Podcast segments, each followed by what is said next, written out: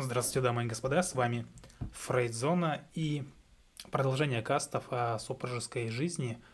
Я рассказал о неправильных линиях поведений в супружеской жизни и коснулся уже каких-то методов исправлений, наладки общения, наладки отношений. И хотел бы продолжить эту тематику, потому что она по понятным причинам очень важна, ведь мало того, что мало того, разобрать э, какие-то сложности да, в отношениях, откуда они берутся, нужно, естественно, понимать, как это все отрегулировать и уладить. Так вот, естественно, далеко не все семейные баталии принимают какой-то прям ну, жуткий, дикий оборот или обходятся там какой-то дорогой большой кровью. А все же они представляют отличную возможность привнести в супружество эмоциональный интеллект – естественно, которые человек развивал все это время, в том числе с помощью моих кастов. Э, вот, к примеру, пары, да, состоящие в крепких э, каких-то отношениях, в крепких браках, склонны придерживаться одной темы, одной темы обсуждения каких-то спорных вопросов, э, позволяя каждому вначале изложить свою точку зрения. Но на этом они не останавливаются и делают еще один важный шаг. Они дают друг другу понять, что внимательно слушают, и вот это ощущение, э, что тебя слушают, тебе внимают, вникают, да, зачастую есть именно то, что в действительности добивается э, партнер, который находится в какой-то ну, обиде или там в каком-то непонимании. Поэтому с эмоциональной точки зрения акт эмпатии, э, по эмпатии тоже касты были записаны, кому интересно, естественно, можете прослушать.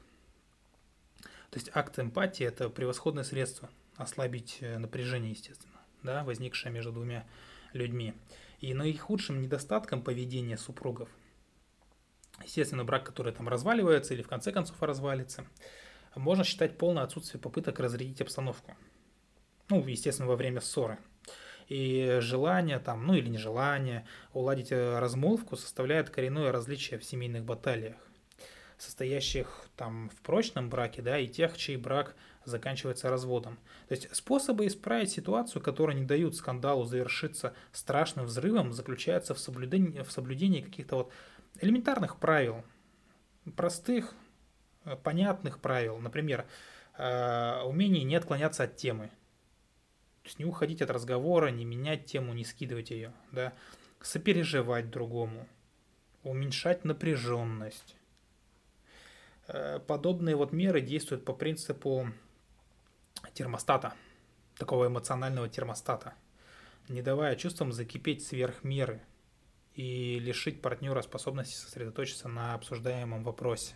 Потому что если он там закипит, как говорится, разорется, то он крышу снесет, кукуха поедет, и э, уже темой разговора станет совсем другое. И общая стратегия поведения в браке не циклится, не зацикливаться. Вообще, в принципе, общая стратегия в жизни не зацикливаться на чем-то. А и в браке точно так же работает. Э, на каких-то конкретных проблемах не кружиться, не топтаться, там по 10 раз одно и то же не обсуждать. Например, там ну, в вопросах воспитания детей, там денег, э, ведения хозяйства, ну и так далее, интима в том числе. И по поводу вот этих вот э, тем, да, обычно ведутся споры. Ну, а на какие еще-то темы вести? А что нужно делать? Развивать общий общий для супругов эмоциональный интеллект, который подходит там обеим, обоим, обоим супругам, да, и увеличивать тем самым шансы успешно улаживать, естественно, какие-то разногласия. Вот совсем немножко эмоциональной компетентности и главным образом умение успокоиться, естественно, успокоить партнера, сопереживать, слушать внимательно собеседника. Вот вот капелька буквально, и это все окажет э, действенную помощь в разрешении конфликтов. Э, в таком вот семейном климате не страшны и даже полезны, э, порой полезны, какие-то расхождения во мнениях. То есть это, что называется, плодотворные сражения. Без нажима лайтово обсудить со всех сторон, да, аргументируя за и против со всех сторон. Вот. И это очень важно этому придерживаться, для того, чтобы каких-то ну, ссор там не было. И эти вот э, плодотворные баталии обеспечат семье благополучие. Естественно, все должно быть в меру, да? Позволят устранить недостатки, которые, естественно, способны разрушить брачный союз. И, разумеется, ни одна из привычек выражать эмоции мгновенно не меняется. Ну, нет таких людей, да, которые там по, по щелчку пальцев там а, раз по-другому будут там как-то реагировать, отвечать, э, рефлексировать и так далее. Э, требуется как минимум настойчивость и внимательность к этому. Способность супругов на коренные перемены напрямую зависит от стимулов, заставляющих меняться. Ну, есть достаточная мотивация, да, есть достаточные стимулы для того, чтобы поменяться в каких-то вопросах, э, принять там, опять же, рассмотреть со всех сторон. Значит, нужно двигаться к этому. Стимулов, если нет, то, естественно, движение невозможно. Ну а куда, зачем, для чего, если выгод ни внешних, ни внутренних человек не, не, не получает. И э, большинство да, э, эмоциональных реакций, которые, ну скажем, э, с легкостью проявляются у обоих супругов, сформировались, естественно, в детстве. Когда же еще, еще-то им формироваться? И впервые были заучены да, в рамках самых близких отношений или скопированы это с родителей, как это бывает часто – а затем э, в каком-то законченном виде э, привнесены в брачный союз. Таким образом, мы оказываемся э, нашпигованы, нашпигованы, начинены определенными эмоциональными привычками.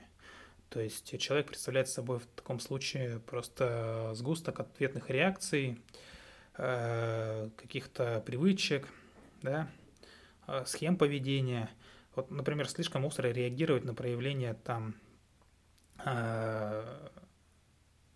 на, там, на пренебрежение, на проявление пренебрежения, там, или отгораживаться при первых признаках конфронтации. Э, даже если готовы поклясться, даже никогда не поступали так, как наши родители.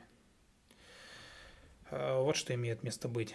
То есть э, нужно немножко себя начать менять, естественно, в лучшую форму, в лучшую сторону, становиться на путь благополучия личности. Как это сделать более грамотно, вы можете спросить у наших специалистов – Э, я оставлю в описании касту ссылочку на телеграм-канал. Можете задавать там свои вопросы, можете записываться на консультации, в том числе и ко мне. Я буду только рад, да и вы тоже. И следующий момент, который хотелось бы обсудить в этом же касте, это спокойствие. Именно такое адекватное спокойствие, да, в основе каждого сильного чувства лежит побуждение к действию. И умение управлять вот этим импульсом стартовым, да, это задача эмоционального интеллекта. Особые трудности в данном э, случае возникают у каких людей? Ну, у людей, состоящих в близких отношениях, в которых слишком много да, для них поставлено на карту.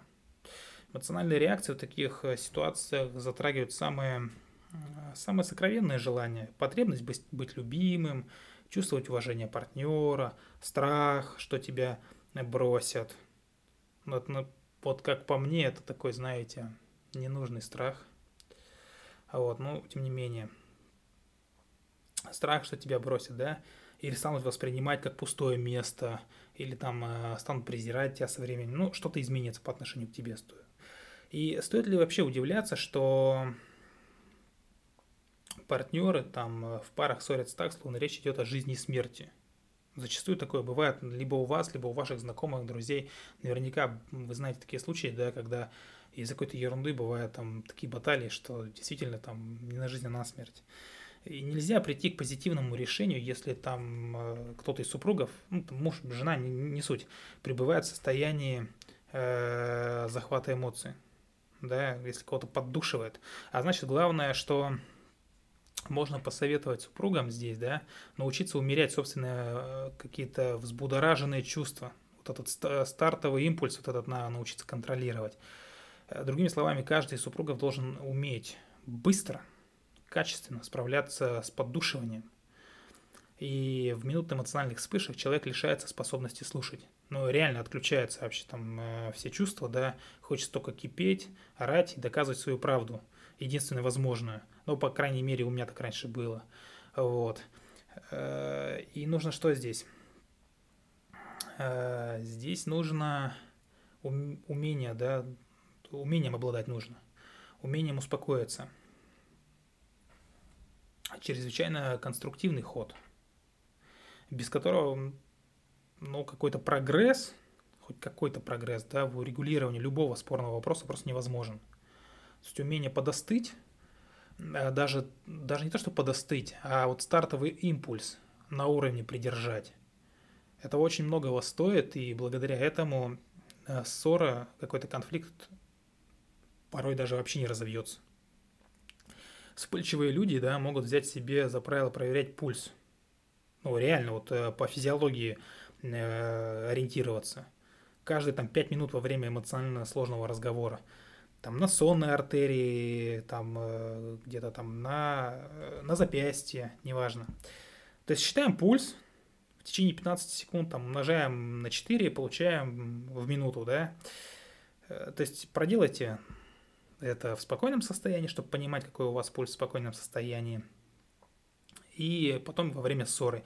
Если частота сердечных сокращений превышает вот этот э, базисный стартовый уровень, да, в спокойном состоянии, скажем там, ну, на 10, на 15 ударов в минуту, значит, уже пошел сигнал, на физиологическом уровне пошел сигнал о нахождении в, в поддушивании, в таком состоянии затопления. В этом случае что нужно сделать? Ну, необходимо прервать спор, реально просто прекратить спор, э, то есть не избегать его, а просто ну, прервать спор именно, там, ну, на 20 минут. Как, знаете, как э, на ринге, то есть э, гонг, да, и как бы ну, расходимся по углам, да. Тут то же самое. Подостыть, в норму физиология придет, и как бы уже продолжить разговор. Хотя вот этот перерыв 15 минут вам покажется там целой вечностью, в действительности э, ваше физиологическое восстановление э, постепенно идет, как бы не мгновенно, да, и требует, естественно, какого-то времени. А супругам, которые считают, что их можно понять, э, неудобным контролировать частоту да, сердечных сокращений, вот кто скажет, мне неудобно во время ссоры, там что-то еще по рукам лазить, где-то что-то там считать, стоять, и так я весь закипел, тут еще должен что-то считать. Э, проще просто заранее договор, какую-то договоренность заключить, какой-то пакт заключить, да, позволяющий любому из них потребовать перерыва, да, э, при первых признаках поддушивания. И во время передышки, да, можно опять же прибегнуть э, к какой-то релаксации, какому-то отдыху. А если уж совсем там пульс накидало, то можно использовать это и в какой-то физкультуре, ну, там, поприседать, поотжиматься, в конце концов, чтобы добро зрения, как говорится, не пропадать. Э, и как бы человек так быстрее восстанавливается, точнее, быстрее устает и успокаивается. Э, можно даже какие-то аэробные упражнения поделать. И это все точно, точно, сто процентов поможет прийти в себя после вот такого поддушивания. Вот такие вот нехитрые, а может быть и хитрые, но вполне действенные э, методы я вам рассказал. Надеюсь, вам понравилось. Любите психологию, изучайте психологию. Всего доброго. Пока-пока.